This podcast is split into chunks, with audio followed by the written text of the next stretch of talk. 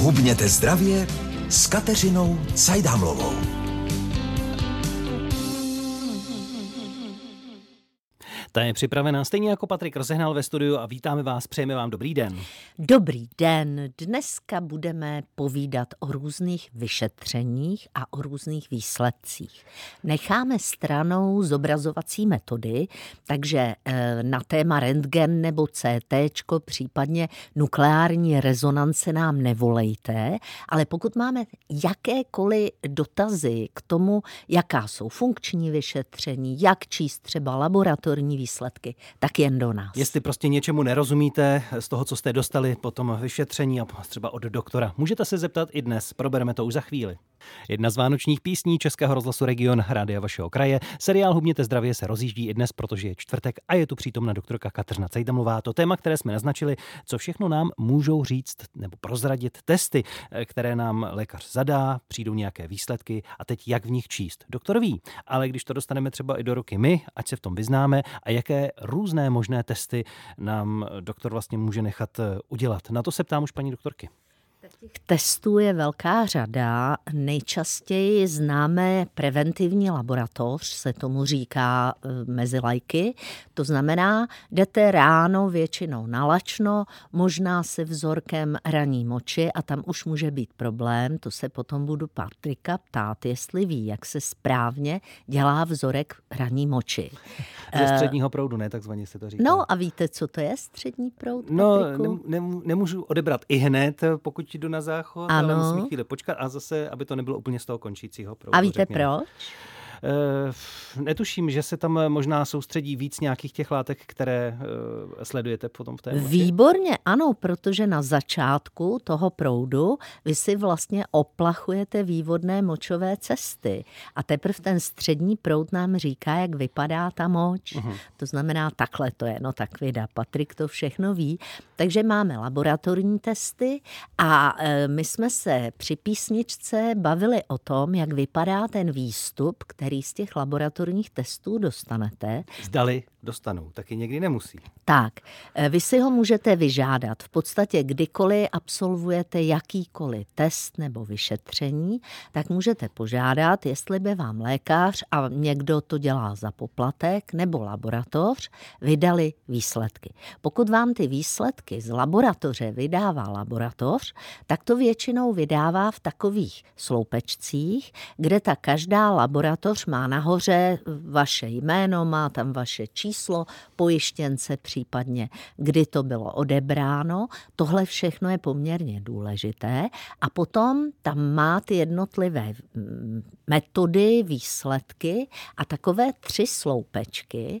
A v těch 3 sloupečcích v jednom z nich nebo mimo ně bývá taková hvězdička a po straně jsou napsány nějaké meze.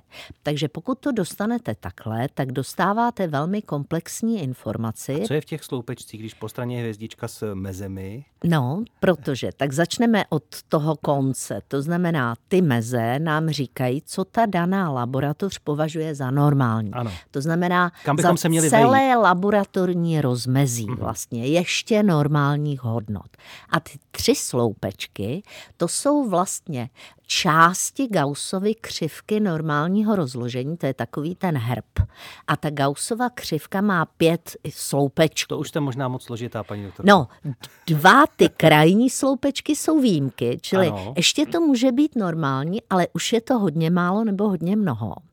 Ten prostřední, to je statistická úzká norma, tu má většinou tak 30 až 40% lidí, čili jako nejvíc lidí se pohybuje v tom prostředním sloupečku a ty další 2, to znamená ten levý a pravý vedle toho prostředního, tam vám doktor řekne.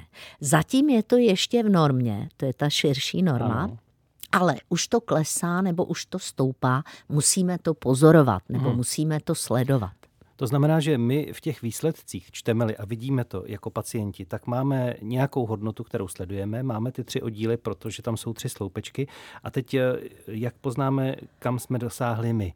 Tam je nějaká jako hvězdička. Hvězdička je v Tam je hvězdička v tom konkrétním chlívku, buď prvním, druhém nebo ve třetím složení. Ano, a je tam ještě ta hodnota. Čili my tam máme tu hodnotu, to je to absolutní číslo, a máme tam zároveň informaci, jak si stojíme v porovnání s většinou těch, kteří to mají v nějaké normě.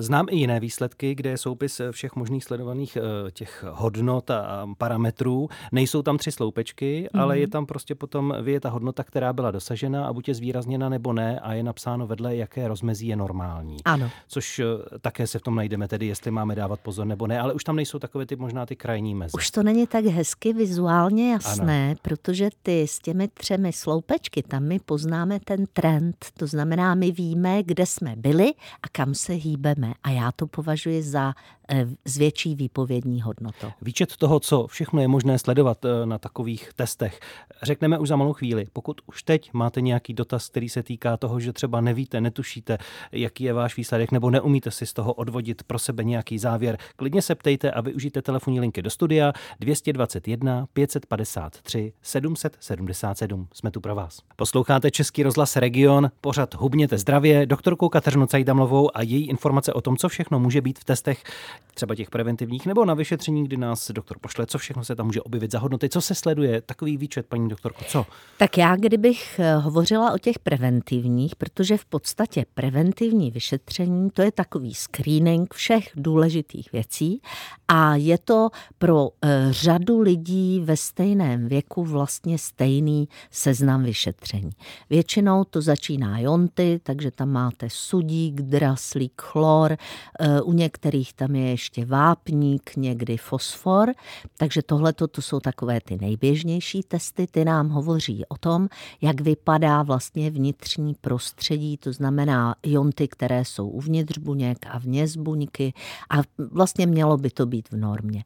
Potom jsou většinou ledvinné testy, mezi ně patří urea, což je močovina, kyselina močová, to u hubnoucích je docela důležité sledovat, o tom jsme často hovořili, že ona může hovořit o tom, že máme neúplně dobrou dietu, může hovořit o tom, že se nám rozpadá svalová hmota, ale také může hovořit o tom, že máme tendenci ke dně. To znamená, tohle je dobré sledovat, pokud máte v rodině dnu.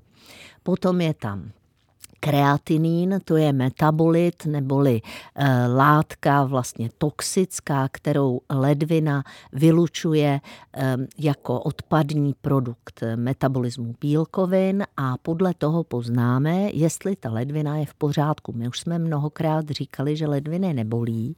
Tahle ta hodnota kreatininu na lačno, to je taková jako souhrnná hodnota. Pokud ovšem máme podezření, že ta ledvina třeba neúplně dobře pracuje, dělá se to u lidí s vysokým krevním tlakem, tak děláme ze sbírané moči a z odběru krve takzvanou clearance kreatininu. To znamená, jak ta ledvina má očišťovací schopnost během 24 hodin. Čili my zjišťujeme tu hodnotu kreatininu v krvi i v moči. A tam je velmi důležitá přesnost toho, jak tu moč sbíráme, protože ty výsledky, když to nazbíráme chybně, tak mohou být naprosto nesmyslné. Čili už u takového... Jako nesmyslně v uvozovkách pozitivní nebo jako špatné? Špatně prostě. No, tak i onak. To znamená, můžeme vlastně toho lékaře zmást. Většinou je důležité tedy si buď přečíst nebo požádat o instrukci, kdy přesně kterou moč, protože lidé často vlastně nevědí, že první ranní moč ze dne před tím odběrem má jít ještě do záchoda, protože to je moč z té noci, a všechno ostatní plus ta první ranní moč, kdy jdou do laboratoře, musí jít do těch nějakých láhví. Co dalšího se tam objevuje, nebo je takové důležité třeba z toho množství, ať už to jsou, já nevím, cukry, nějaké chemické věci a takové. Často hovoříme o jaterních testech, tam patří hladina bilirubínu, to je vlastně žlučové barvivo, a potom AST a ALT, to jsou dva takové běžné jaterní testy, a pak je tam GGT, to je gamma-glutamyl transferáza. Já vás nebudu těmi složitými chemickými... GGT si pamatuju. Ano, GGT. A GGT by měli sledovat lidé, u nichž lékař se řekne, že mají takzvanou steatózu jaterní, anebo lidé, kteří mají trošku problém s alkoholem a chtěli by vědět, jestli už to neškodí játrům. Protože tenhle enzym GGT je první, který stoupá, když to s těmi játry začíná být špatné. Takže to jsou jaterní testy. Potom všichni známe sedimentaci, to je F a dvojité V, to je kvůli zakladateli nebo vynálezci tohoto testu. Sedimentace znamená, jak vlastně ta krev klesá. To je nesrážlivá krev, kterou v centrifúze v laboratoři oddělí vlastně plazmu krevní, která zůstává nahoře, a všechny možné krvinky, čili červené krvinky, bílé krvinky, všechny krvinky. Sedimentace se mění, pokud máme nějakou změnu v krvinkách, to znamená, pokud máme třeba chudokrevnost, tak se změní vlastně množství těch červených krvinek a sedimentace se sníží. Zase pokud máme zánětlivý proces, tak se může změnit rychlost toho, jak ta krev klesá a sedimentace se zvyšuje. To znamená, tohle jsme sotva začali s tím, co všechno z té krve se dá zjistit. Je tam toho opravdu mnoho. Jestli se na něco chcete zeptat, na nějaký údaj, jste si nejistí, jestli je tohle ještě normální hodnota, jestli máte být znepokojeni, co dělat, jak to napravit, třeba jak upravit svou životosprávu nebo chování. Ptejte se, využijte přítomnosti paní doktorky, je tu pro vás a telefonní linka volná má číslo 221 553 777.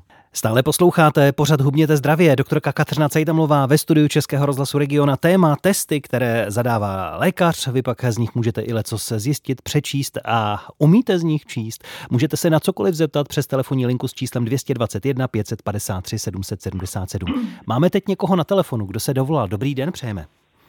Dobrý den. Tak, povídejte, jak to... No, tak já jsem užívala nějaký lék Concor, se to jmenovalo. Ano. A měla jsem vždycky 30, jako ty jaterní testy a v tomto GGT. Ano. A byla jsem spokojená. Ano. Protože já znám už dávno, že teda GGT je špatný na játra. Mm-hmm. No a tak pan doktor to přehlíd, úplně normálně, klasika, a bylo to v Ikemu, jo. Bohužel. A měla jsem to takhle... Po tom Concoru jsem to měla hodně vysoký. Mm-hmm. Já jsem se nad tím pozastavila, ale jak říkám, pan doktor to přehlíd. Mm-hmm. Ale já jsem se nad tím pozastavila a začala jsem pátrat. A tak ten Concor jsem vynechala. Ano. A vrátila jsem se sama od sebe ke staré léčbě. Ano. A GGT se mi zlepšilo. Ano. Jenomže paní doktorka potom, protože jsem prodělala COVID, mm-hmm. měla jsem rozvrat jontů, ano. O tom se tam taky mluvila. Ano.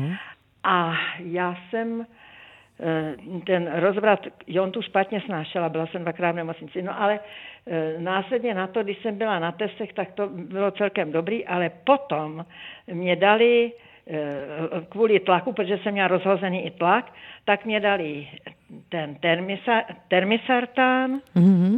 půlku večer a ráno loristu 50. No jo, jasně. Jenom, aby se nám v tom nestratili posluchači, tak jenom s dovolením řeknu, co vlastně se stalo. Takže vy máte vysoký krevní tlak, ano. Na ten jste brala nějaký lék, přitom to GGT bylo v pořádku, pak vám ten ano. lék změnili a to GGT ale naštěstí teda pan doktor nebo paní doktorka sledovali a pravděpodobně k tomu zvýšení oni čekali, že dojde, protože u některých léků my víme, že trošku na ta játra jdou, ale ten dobrý efekt toho léku to vlastně přebije. To znamená, my sledujeme, jak to GGT roste, ale ne vždycky je nutné ten lék vysadit. Nicméně vy jste si ho vysadila. Důsledkem mohlo být, že se zvýšil ten krevní tlak, což se mohl leknout ten lékař a myslel si, že ten lék, který vám dal a který zvyšoval to GGT, že dostatečně nekompenzuje ten váš krevní tlak. Takže vám napálil dvojkombinaci, která úplně dobře jako spolu nefunguje. Vy jste se na to ptala v lékárně, vidíte, a tam vám to řekli, že to prostě nejde moc dohromady. No, ale to vzniklo takhle. Takže já jsem chtěla moc pochválit, že to sledujete a chtěla jsem moc poprosit, když se něco takového stane, tak první zavolejte tomu doktorovi a zeptejte se, hele, já mám zvýšený GGT, nemám vysadit ten Concor, protože on třeba řekne, ne, zatím je to ještě jako v mezích, takhle zvýšený to GGT nic moc velkého neznamená, anebo vám přidá nějaký lék na to, aby ošetřil ta játra. Ale v okamžiku, kdy vy si totiž ten lék vysadíte, tak se ten systém dostane do určité paniky a potom bývá někdy problém s tím tlakem, že se jako těžko kompenzuje. Jo? Takže, ano. Paní doktorko, já jsem to zase změnila, ano. Jo, ale takhle, já jsem byla u paní doktorky, která mi to napsala, ten losartan a ten termisartan, půlku večer termisartan a losartan ráno, 50. A já jsem byla u paní doktorky, no tlak celkem šel, ale to GGT bylo vysoký, ale paní doktorka na to neříkala nic. Já jsem říkala, ale paní doktorko, mě se zase zvednul to GGT a paní doktorka na to nějak nereagovala. Mm-hmm.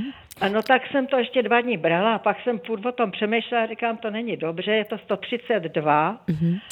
To je jednou tolik, jak mám mít. A ano. Tak jsem šla k jiný paní doktorka na obvod a na obvodě mě paní doktorka řekla, tak si vemte ten misartan, to je Mikardis, vemte si ráno půlku a večer půlku, jenomže ono mi to nějak nestačí, protože ten tlak mě zlobí, tak jsem začala brát větší půlku ráno a večer normální půlku toho Mikardisu. No, já bych tady doporučovala, aby se na to podíval kardiolog, protože tohle to už padá složitější situace, tam by asi bylo potřeba udělat nějaké funkční vyšetření toho, jak to srdíčko reaguje na zátěž, případně holterovské monitorování 24 hodin denně, prostě zjistit, čím to je, že vlastně ty výkyvy jsou tak výrazné a že vlastně ten systém reaguje tak trošku v panice. To znamená, závěr je dobré sledovat výsledky, kontrolovat doktora, ale trochu mu taky věřit, protože ty výsledky mohou vyskočit, ale může to být s tím, že doktor to předpokládá. Může to ještě být v pořádku. Je škoda, že paní doktorka s vámi o tom nediskutovala, protože možná by se jí podařilo vás trošku uklidnit nebo přidat třeba nějaký dietní doplněk, který by to GGT zase snížil. Ale každopádně moc vás chválím, že to sledujete. Jste výborná. A děkujeme za dotaz. Mějte se moc hezky, ať se daří. Já užívám silimarin. No a asi nestačil. Někde ještě koenzym Q10, někdy trošku jaterní dieta, jo? Tam těch zásahů může být víc, ale je moc dobře, že jste si toho všimla a že se nad tím zamýšlíte. Tak děkujeme moc. Ať se daří. Naslyšenou. Nashledanou. Připomínám telefon pro vaše dotazy, ty další 221 553 777. Dnes řešíme, co všechno můžete vyčíst z testů. Naděja Urbánková, vánoční rolničky. Vaše dotazy v seriálu Hubněte zdravě padají dál přes telefonní linku s číslem 221 553 777. Co lze vyčíst z testů, jestli nějaké hodnoty jsou vám neznámé nebo nevíte, co vypovídají. Ptejte se paní doktorky Cajthamlové. Kdo teď? Dobrý den. Dobrý den. Dobrý den, zdravím paní doktorku i Patrika a jmenuji se Marie a měla bych takový dotaz. Co to je takzvaný dlouhý cukr? Protože jsem byla u lékaře, ačkoliv mi naměřil glukometrem, že mi bral krev prstu 8, se mi to zdálo hrozně, tak řekl, ale dlouhý cukr máte dobrý, takže se nebudeme děsit. Ano, výborně. Já moc děkuji za tenhle ten dotaz. Paní pravděpodobně Marie je diabetička, protože... Mám diabet druhého typu. Ano.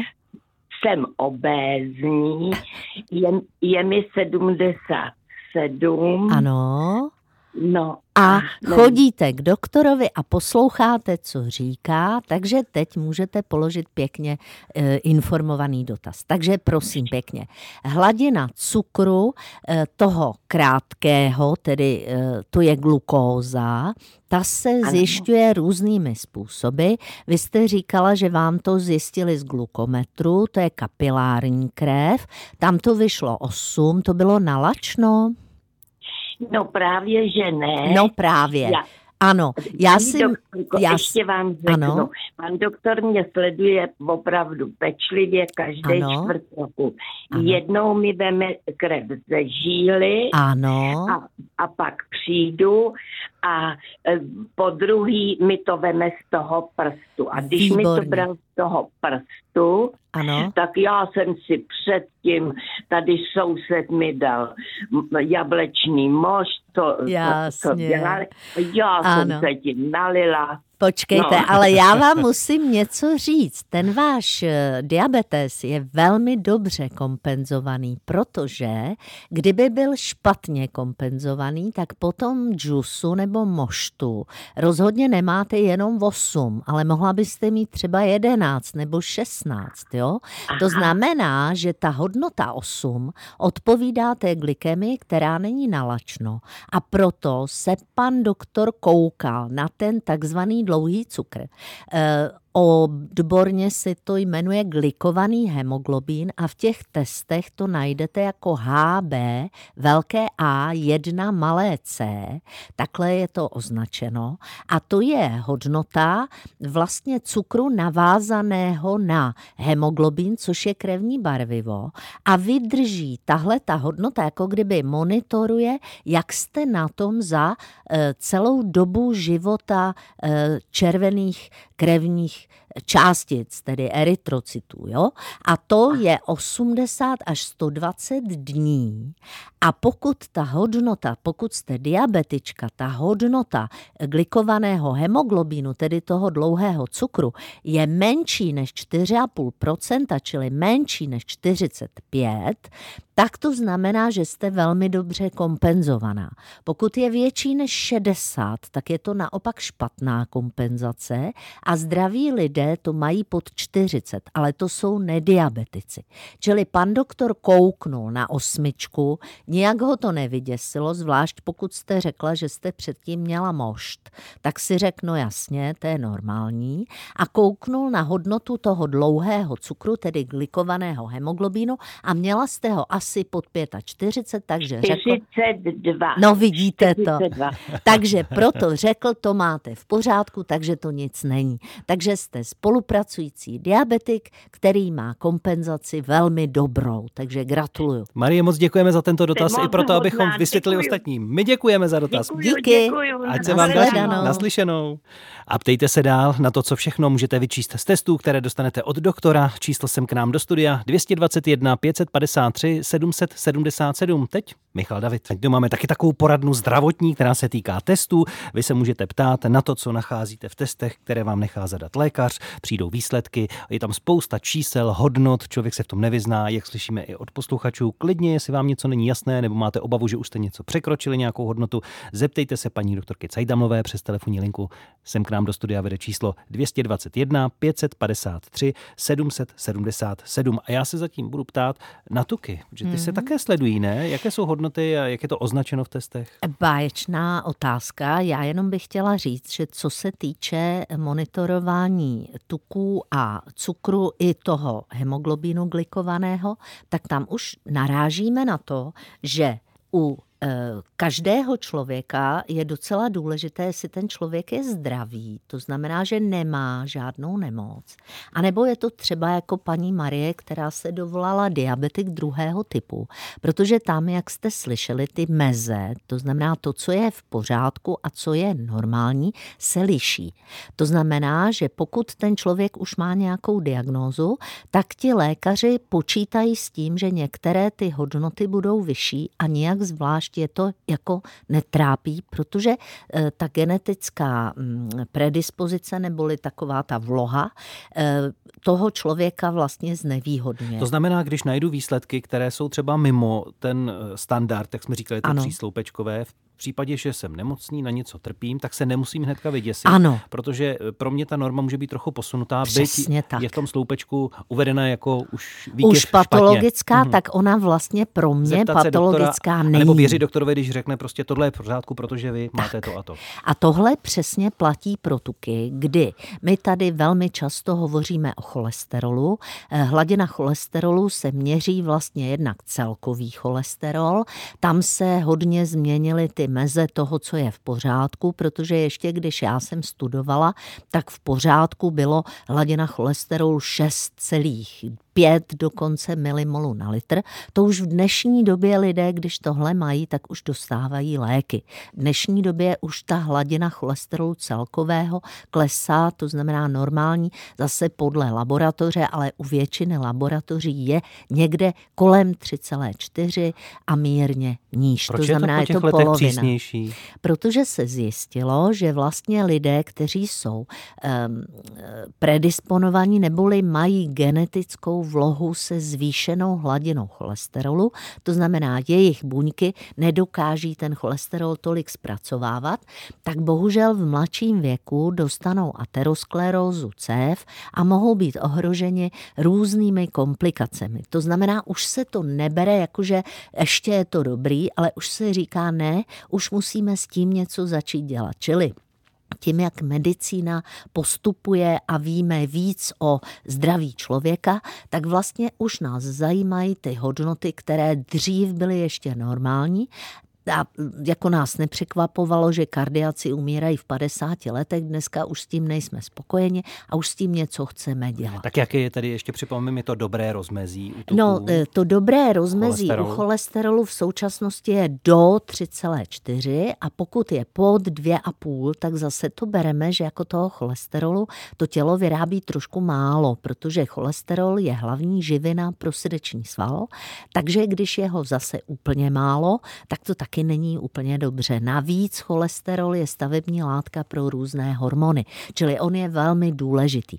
No a to, o čem často hovoříme, jsou ty dvě frakce cholesterolu, ten hodný, jak to laicky nazýváme, čili ten HDL, ono to je z anglického high density, neboli vysoce denzní cholesterol, a to je ten v pořádku, ten jehož hladina by měla být nad 1, zase je to odlišné podle věku, je to odlišné u mužů a u žen, to rozmezí je trošku jiné. Ženy stačí, když ho mají trošku méně, protože máme méně svalové hmoty. A ten druhý je LDL, to je low density, to je ten nebezpečný, to je ten, který vlastně vytváří zvýšené riziko aterosklerózy a tam to rozmezí je pro obě pohlaví stejné a pokud se to posune nad 1,8, tak už s tím něco většinou dietou nebo nějakým cvičením musíme dělat. Pak tam ještě patří triglyceridy, ty se sledují zejména u diabetiků, tam slyšíte to glyceridy. Pokud máme vyšší hladinu glykémie, tedy krevního cukru, tak se nám vlastně vytváří tento typ tuků, který vlastně ze 3 molekul glukózy se vytvoří ta jedna tuková. To znamená, to je přesně to, proč lidé, kteří mají vyšší hladiny inzulínu a pořád jedí hodně sladkého, tak potom tloustnou. To znamená, že ty triglyceridy zase se musí kontrolovat a pokud je máme vyšší, tak nám lékař doporučuje, abychom trošku omezili vepřové maso a zdroje nasycených živočišných tuků. Tady bych u cholesterolu chtěla zdůraznit, že cholesterol a vejce spolu z dlouhodobého hlediska příliš nesouvisí. To znamená, máte-li vysokou hladinu cholesterolu vrozeně, potřebujete léky a není užitečné omezovat vejce. Říká doktorka Kateřina Cajthamlová, ptát se jí můžete dál na testy a výsledky, které jste třeba dostali na telefonním čísle 221 553 777. Poslední šance. Hubněte zdravě, doktorka Kateřina Cajthamlová, téma, co řeknou testy, ty lékařské, tedy z preventivních vyšetření, nebo když chodíte pravidelně, sledují se různé hodnoty. A o těch hodnotách, o vyšetření se bavíme i s vámi přes telefon. Koho pak tam máme teď? Vítáme vás ve vysílání. Tady posluchačka Jana. A právě jsem se chtěla zeptat paní doktorky na zvýšenou hladinu homocysteinu. Ano. Mám tady i před sebou zprávu od doktora, mm-hmm. Jo, mm-hmm. Takže jako řekli, že všechno mám v normě, ano, ale ten homocista jim prostě mi takhle lítá. Ano, takže... Začal 35, ano, beru kyselinu listovou, takže se mi to snížilo třeba na 20, ale příště zase mám ke 30. Jasně. Tak, prosím pěkně, zvýšená hladina homocysteinu nejvíc ukazuje na nedostatek kyseliny listové. My, když jsme se bavili při písničce, vy jste říkala, že je vám 77 let? Je to tak? Bude. Ano. Bude.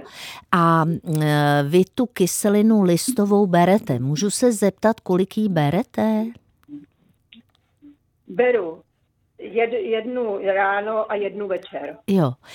Nevíme ale, kolik v ní té kyseliny listové je. Další, co někdy pomáhá, jsou vitamíny skupiny B, to znamená vitamin B6. To taky berete, výborně. Prostě homocystein je toxický metabolit, na jehož měření jsou, pokud teda jenom neukazuje na sníženou hladinu kyseliny listové, tak jsou různé názory. Kdo si říká, že vlastně je zbytečné to měřit často, protože někteří lidé mají tu hladinu vyšší a vlastně z dlouhodobého hlediska, pokud mají všechno ostatní normální, tak to příliš mnoho neznamená. Vy jste říkala, že vám pan doktor kontroluje i krevní tuky a že to všechno máte v pořádku. Krevní tlak máte v pořádku? Ano, teď jako jsem měla párkrát trochu vyšší, ale to je proto, že mám problémy v rodině, takže... Jako jo, že spíš to máte jako starosti. Takže já být vámi bych si z toho nedělala velkou hlavu. Pravděpodobně vy jste přesně ten, u koho to příliš nemá význam. To znamená, že to jako jenom máte vyšší hladinu, ale nic špatného to pravděpodobně neznamená. Děláte všechno dobře, takže nedělejte si z toho velkou hlavu. Prosím. Tolik uklidnění od nás a děkujeme moc za ten dotaz i pro ostatní posluchače v našem vysílání. My taky. Ať se daří, hezký advent přejeme, máme pro vás ještě jednu písničku, také řekl bych trochu vánoční a tím se rozloučíme a říkáme, že přípravu na Vánoce probereme příští čtvrtek s doktorkou Cajthamlovou ve vysílání. Já moc děkuji všem, kdo se dovolali a přeju vám krásný advent a hodně zdraví.